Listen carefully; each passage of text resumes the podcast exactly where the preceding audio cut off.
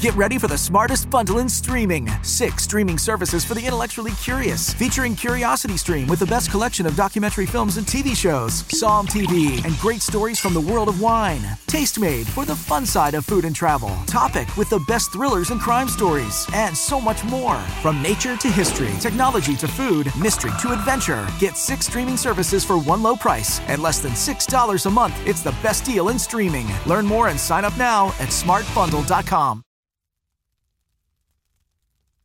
Welcome to the Tate National Park. We hope you enjoy your visit. The Tate National Park is situated on over a hundred acres of bushland, set aside officially for conservation in 1994. This area is known for its interconnected cave network and unusual geological features, such as an underground waterfall, and its historical cave paintings. Visitors may explore parts of the caves, as well as the walking trails up Stewart Hill. We have a children's play area and a small canteen should you wish to use them during your visit. Toilet facilities are available at the Visitor Center. Upon arrival, please see the staff at the reception to collect your passes. Your passes should be worn around your neck at all times. Upon receiving your passes, you may collect a brochure and map for the park and make your way through to the entrance. Alternatively, print off this page and take it with you. Please do not enter the park without a map and adhere to the signposted areas. The Tate National Park will not take responsibility for any liabilities encountered due to non adherence to these rules. The Caves The caves run for approximately 5.3 kilometers underground to an explored depth of 200 meters at their deepest points. There will be staff members posted at the entrance. If no staff members are present, Please wait for one to arrive before entering the caves. It is strict policy that all visitors to the caves must be counted on their way in and out. To avoid delay, please ensure all members of your party are present upon entering and exiting the caves. Tours are at 0900, 1130, 1400, and 1730 daily.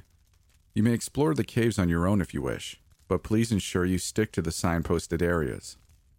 The caves are dark, and certain areas which look navigable are more treacherous than they seem. Do not enter an area which is being closed off. At the moment, there are paleontological digs going on, so part of the caves have been blocked off. We apologize for any inconvenience. There are emergency switches at regular intervals along the walls. These are red in color and easily reachable from the walkway. If a member of your party goes missing, call out but do not try to find them. Press the nearest switch, and a member of staff will come to assist you. Occasionally, a visitor will observe a man dressed in brown walk past them.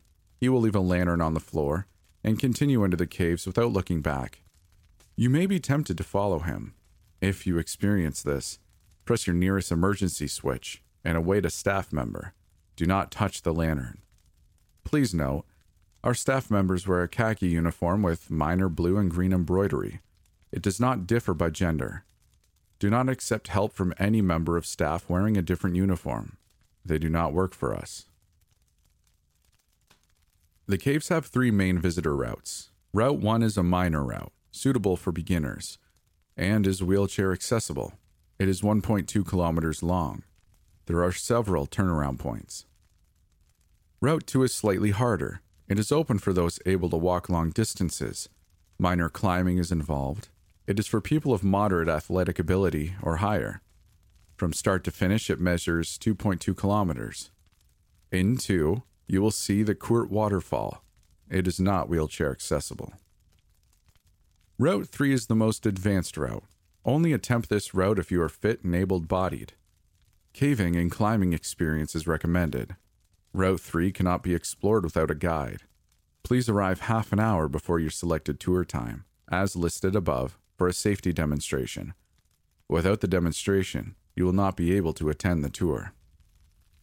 Further notes about the caves Route 1 boasts the Burgess Wall, a series of cave paintings dating back to the 1800s. Curiously, several of the paintings appear much older, pigment testing suggesting they may date back 200,000 years. There is no record of who may have made the paintings, The style of the newer paintings and the names written alongside them suggest they were made by European settlers, while the older ones were probably an indigenous group active at the time, though no paintings quite the same have even been found for comparison. You may notice the lights are low in this part of the cave, and the wall is covered by plastic. This is to ensure preservation of the artwork. Flash photography is not permitted in this area. The paintings themselves seem to depict ancient megafauna, though it is likely the 19th century versions are of the native animals we know today. There are several sets of initials along the wall. At the back of the cave is a patch of rock covered by handprints. Some of these are extremely unusual in shape, yet testing of the pigments used suggests they are genuine and old. If you find your full name written among the initials, leave the cave immediately. Route 2 is home to the Koort Waterfall. This is perhaps the park's most unusual geographical feature. Despite being loud enough to hear from afar, there are some nearby points in the cave network where it is almost impossible to hear.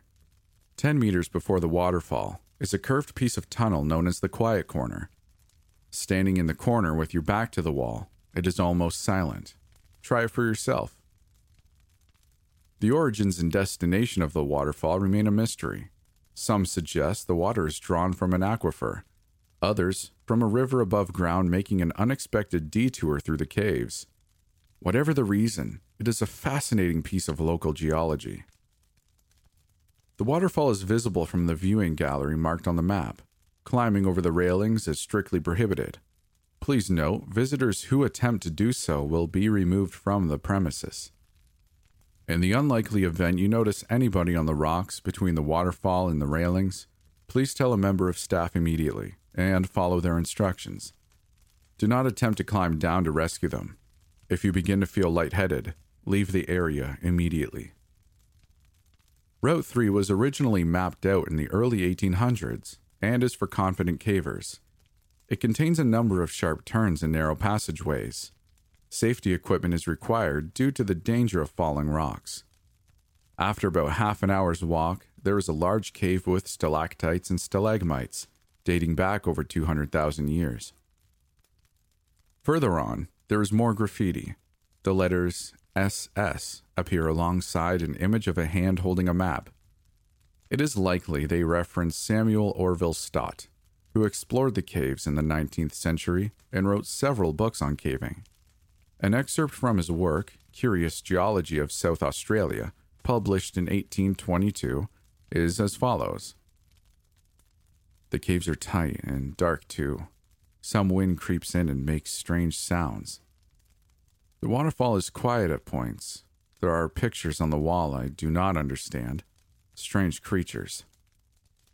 They say Australia has stranger creatures than any place outside of Africa, but I have not seen one quite like these paintings. The sounds echo in these cavernous walls. Crevices in the stone cast shadows off my lantern, like reaching hands. Yet, I explore alone. SS also appears on the Burgess Wall on Route 1, alongside the newer writing. Trails. If caving is not for you, don't worry. We have 100 acres of bushland with over 50 kilometers of walking trails for you to enjoy. Please make sure you take plenty of water and sunscreen. Standing at the visitor center, straight ahead is Jungle Peak, a rocky outcrop jutting from the side of a small mountain. The name is said to have been a joke among the early settlers of the area, a play on the distinctly barren nature of the site. Unfortunately, the original name has been lost to history. At its highest, the peak is well within average oxygen levels and air pressure. Despite this, it is possible you will experience mild altitude sickness and dizziness at the top of the peak. The cause is unknown. The large hill from which it protrudes is known as Stewart Hill. There are several trails leading to the top where you will find spectacular views. Some visitors have reported encountering a telephone tower when on Stewart Hill. If you see one during your visit, leave the area immediately. There are no telephone towers in the park. Climbing is common on Jungle Peak. If you intend to participate, please inform a member of staff upon arrival, and they will provide you with the requisite safety equipment. It is our policy that all climbers must wear a park issued coin around their necks. When you have finished climbing, please return the coin to the office. When climbing, please stick to the marked paths. There are several places outside the designated climbing areas, which are more dangerous than they look. You may see a climber in orange clothing in one of these areas. They are there often. Do not attempt to join them. On the occasions, people have been witnessed doing so. They have not returned. As yet, no bodies have been found. General safety. As stated above, it is important to wear your pass at all times. Several people have reported feelings of disorientation and nausea upon removing their pass in the park. On two occasions, patrons were found at the edge of the property, speaking incoherently about circular trails and creeping from the trees. The children's area is closed on Mondays. School groups are asked to book on Tuesdays and Thursdays only to avoid congestion. Please notify a staff member if a child is seen inside the playground on a Monday. And do not make eye contact with said child, no matter how many different voices they appeal to you in. School groups are required to have one adult per four children, regardless of school policy or student age. Please count your students regularly throughout the day. Fluctuation of one to four students is normal. By the time you leave, you should be back to the correct amount. Dogs, with the exception of service dogs, are not allowed in the park. Service dogs must be kept on leash at all times. Visitors with hearing aids should be aware of patches of electrical interference throughout the park. This is most likely to occur on the west side of Stewart Hill. All trail markers are blue wooden posts marked with arrows, numbers, compass points, and brief directions. There is a red switch on each one. Do not follow any other type of trail marker. If a member of your group becomes insistent on following an unofficial trail marker, such as a differently colored post or an arrow in the dirt, it is permitted to restrain them. You may use any means necessary. If they get away from you and go down the trail anyway, do not attempt to follow them. Press the switch on the nearest trail marker and await a staff member. The quicker you press the switch, the more likely your trail companion will be retrieved. It is normal when retrieved from a false trail to have nightmares for up to a week afterwards. You will be given a coin of the same kind that is given to the climbers to take home. A staff member will come to collect it after two weeks, during which you must wear the coin at all times. It is important to keep your curtains and windows closed while sleeping for two weeks afterwards. Please also advise a member of staff if you see a wounded visitor. A wounded visitor will appear naked and disoriented, with at least one visible injury, steadily losing blood. They are likely to talk about trees and hands and try to touch you. Do not allow them to do so. Press the nearest emergency switch for help. You may notice branches pick up more wind in the presence of a wounded visitor. They may appear to be reaching toward them. If this happens, remove yourself from the area. Wounded visitors are most common on the trails, but occasionally appear in the caves as well. Protocol is the same regardless of where the wounded visitors are seen. If you observe what looks like hands trying to reach for you around corners, calmly step away and await the help of a staff member.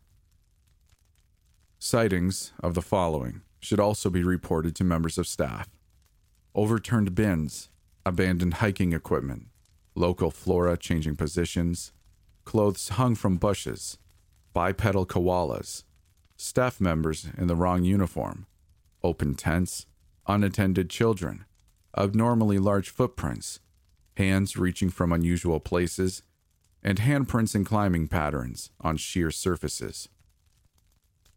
The Tate National Park is home to an abundance of native wildlife, including a large number of lyrebirds. The lyrebird is a mimic, famed for their vocal ability. They can mimic all sorts of sounds, from human voices to machinery. Do not be alarmed. Common noises from the lyrebirds in Tate National Park include camera shutters, it's not a tower, kookaburra calls, It's something else.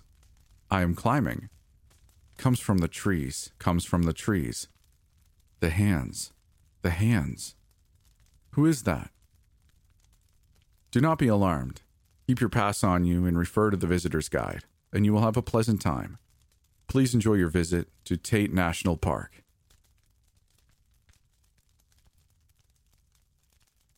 My mother never wanted children. She had me because my dad wanted a kid. And then she had another because my dad was worried I would be lonely. I remember her face whenever there were other screaming kids around, at the playground, at the school. Her face would tighten and her eyes would become hard, her lips thinning out until they were almost gone. She never looked at me or my brother that way. She would look at us and everything would be soft, as soft as she could be, anyway. I asked her once why she wanted to be a mom, and she said, Oh, sweetheart, I never did, but I'm glad I'm yours. It blew my mind. Every mom wanted to be a mom, right? They all dreamed of the day they could have their very own baby, right? Turns out, not really. It stung a little. Actually, a lot. It's a hard thing for a kid to understand. My mom basically told me she never wanted me, didn't she? I asked her if she liked kids. She said, No. Well, I like you and your brother. I love you both, sweetheart. But I don't care for other kids. This made sense to me. We were hers. She loved us. My mom was not the loving mom you see on TV. She didn't like to cuddle or to nurse wounds. She answered all our questions openly and truthfully, but there was never a mother daughter heart to heart thing going on. She had no patience for whining, for too many emotions, but she loved us in her own way. She would cook her favorite meals, take us out for ice cream for good grades. Trying to write it out is weird. I know how I felt about my mom. I know how she felt about me. In print, it sounds standoffish and like she was absent. In life, it sometimes feels like that, like she was going through the motions of a good parent. But when I got older, I learned that she was giving us what she could. She wasn't a warm person, but she gave whatever tenderness she had to our family. She was my rock, and rocks aren't good for cuddling, but rocks are good at weathering storms. Rocks are good to build a foundation on. Rocks don't let you down. She was not an outgoing, loving mother, but she loved me and my brother and my dad. She loved us with whatever she could, and as I got older, I learned to appreciate that. It's much harder to give all the love you have to someone when you have so little love to give, when it's so hard to dig and dig for more, to give that extra hug when you hate touching, to soothe crying when you hate tears, to speak softly when you want to shriek. Her love was not an overflowing fountain. I resented that when I was small. I wanted the mom who would grab me up from the school bus and swing me around laughing. Then we would go inside and she would have cookies in the oven, and we would talk about my day and eat cookies. And then she would give me a kiss and tell me to go do my homework at the table nearby. I got a mom that watched silently from the porch, so still the other kids joked she was a statue. Sometimes she remembered to ask me about my day, one day I had a horrible day. I came home miserable and sniffly. She was the same still mother, and I started bawling. I told her I wanted a mom who loved me and made cookies and asked me questions. I screamed and cried the only way a small child can. When I was finally done, something had fractured in my mom's eyes. She got down in front of me and took me by the arms. Oh, sweetheart, I'm trying. Her voice was low and tight, and it made me start crying again. I found notes around the house after that. Ask Em how her day was. Make cookies at 2:40 on Mondays. The kids like the orange mac and cheese. Always up high, my mom was really tall, and always in a place she would see. Throughout the years, the notes grew, and she never forgot a single one.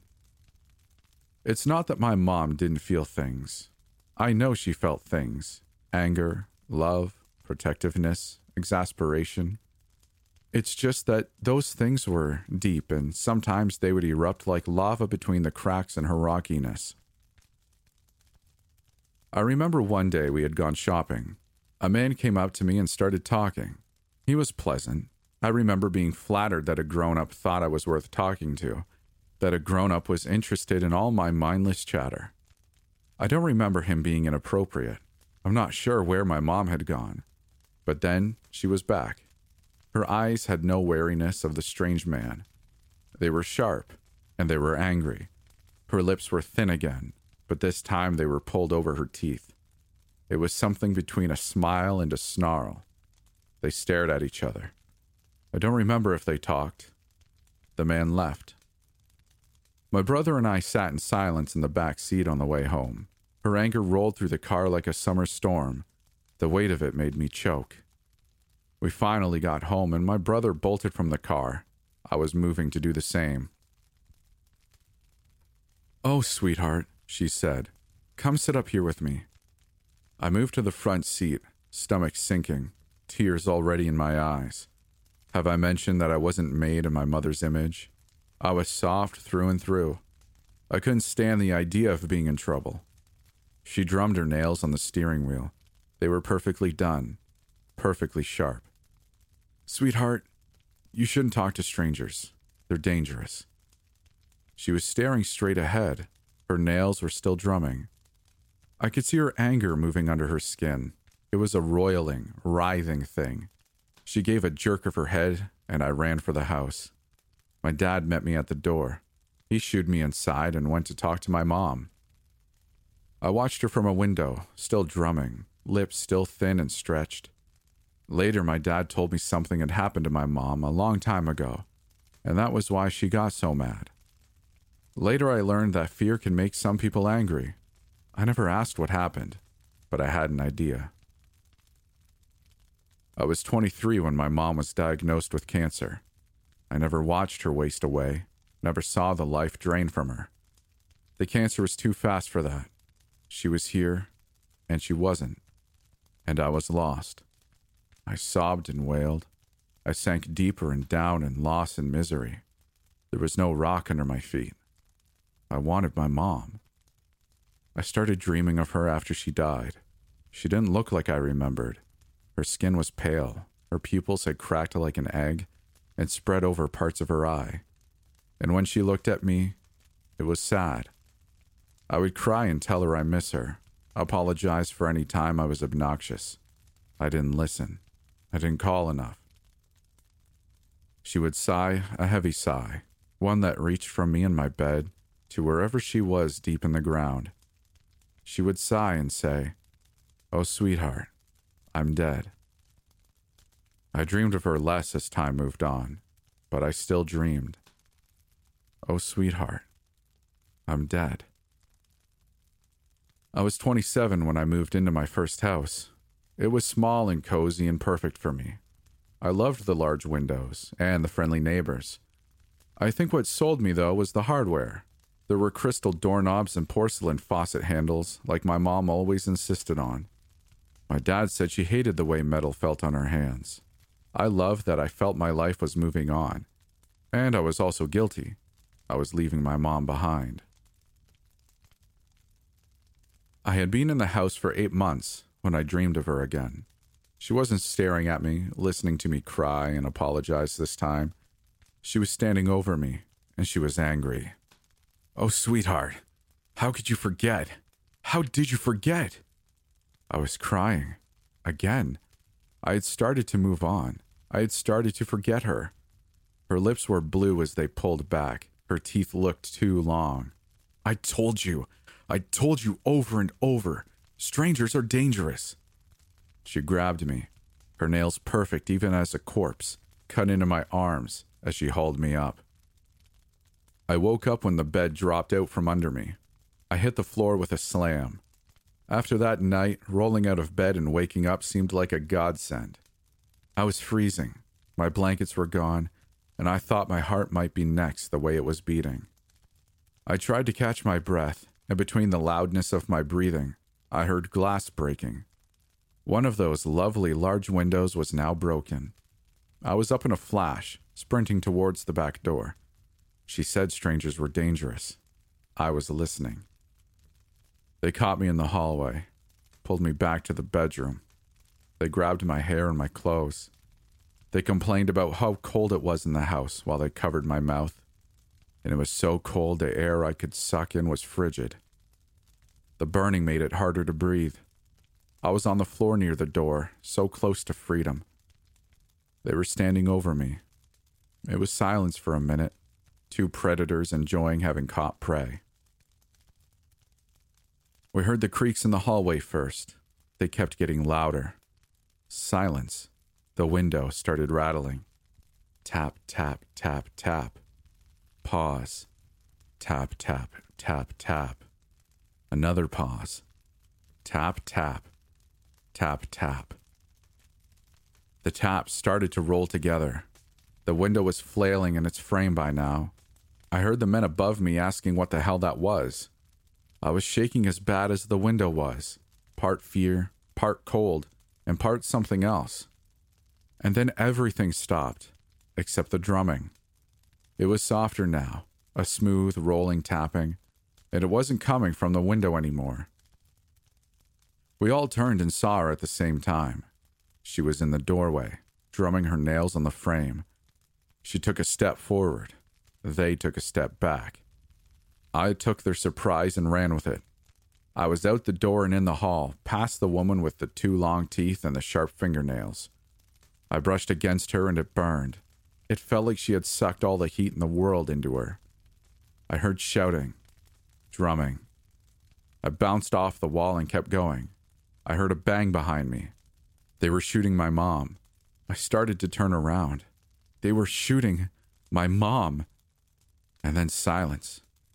Then more shouting. How could someone be standing after being shot so close? And then I heard her a chuckle, a snigger. That anger that moved under her skin came out in her voice. Oh, sweetheart, I'm dead. I started to run, and I bet those men wish they did too. The police said they must have gotten confused and attacked each other in the dark. They must have been on some serious drugs to do what they did to each other.